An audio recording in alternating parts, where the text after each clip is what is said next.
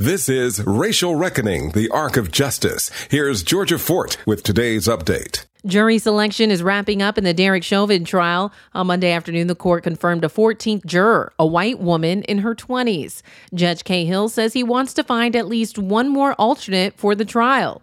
Currently, eight of the jurors are white, two are black, two are African immigrants, and two are of mixed race. Alex Reyes Schroeder, a Twin Cities resident, has been following the trial closely. She says she's hopeful about the amount of diversity on the jury. I mean, as of right now, we're looking at a little less than 50% people of color. And that is, that's a lot more than what we've got in Hennepin County. So Hennepin County is about 74% white.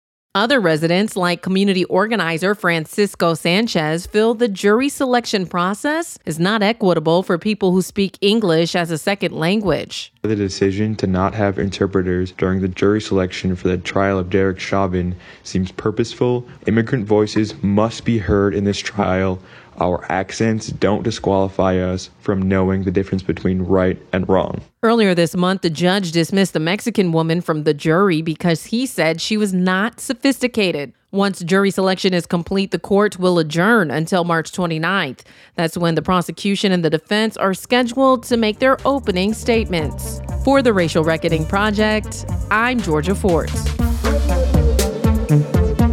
Racial Reckoning, The Arc of Justice is produced and supported by Ampers, diverse radio for Minnesota's communities, in partnership with KMOJ Radio and the Minnesota Humanities Center. Online at racialreckoningmn.org.